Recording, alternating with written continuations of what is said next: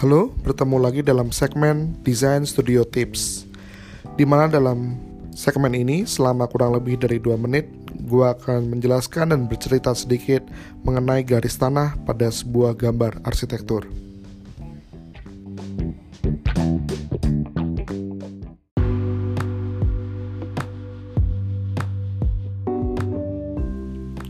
Terkait dengan garis tanah, pernahkah teman-teman mendapatkan teguran atau pernahkah teman-teman diberitahu kalau menggambar sebuah objek arsitektur, objeknya jangan melayang atau objeknya jangan terbang?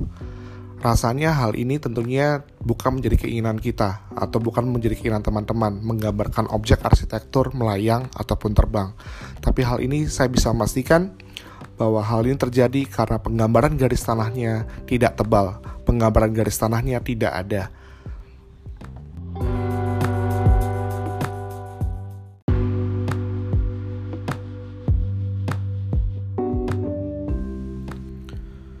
Gambar suatu objek arsitektur merupakan suatu visi seorang perancang atau arsiteknya.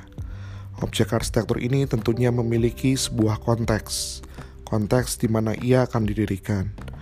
Untuk menopang objek arsitektur tersebut, butuh daya dukung yang hebat dan kuat.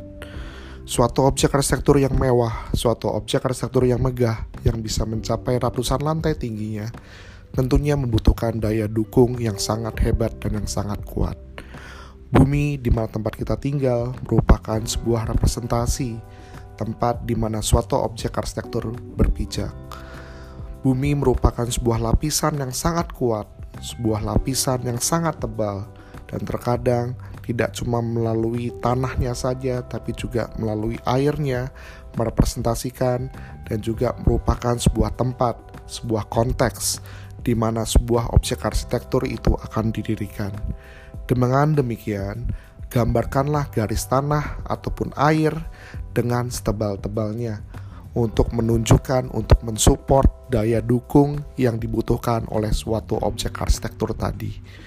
Dengan demikian, janganlah menggambarkan garis tanah dengan pensil yang tipis. Jangan menggambarkan garis tanah dengan pensil HB, tetapi teman-teman harus menggambarkan garis tanah dengan pensil terdebal.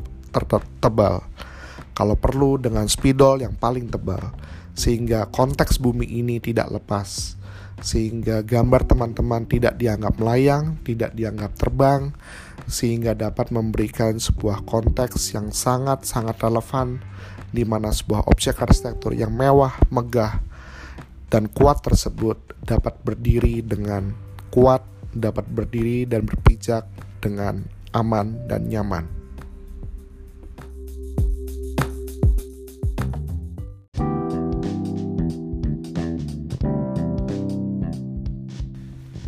Ya, itu tadi merupakan sebuah desain studio tips terkait dengan garis tanah.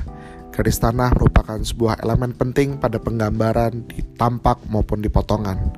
Sampai jumpa lagi di desain studio tips yang berikutnya.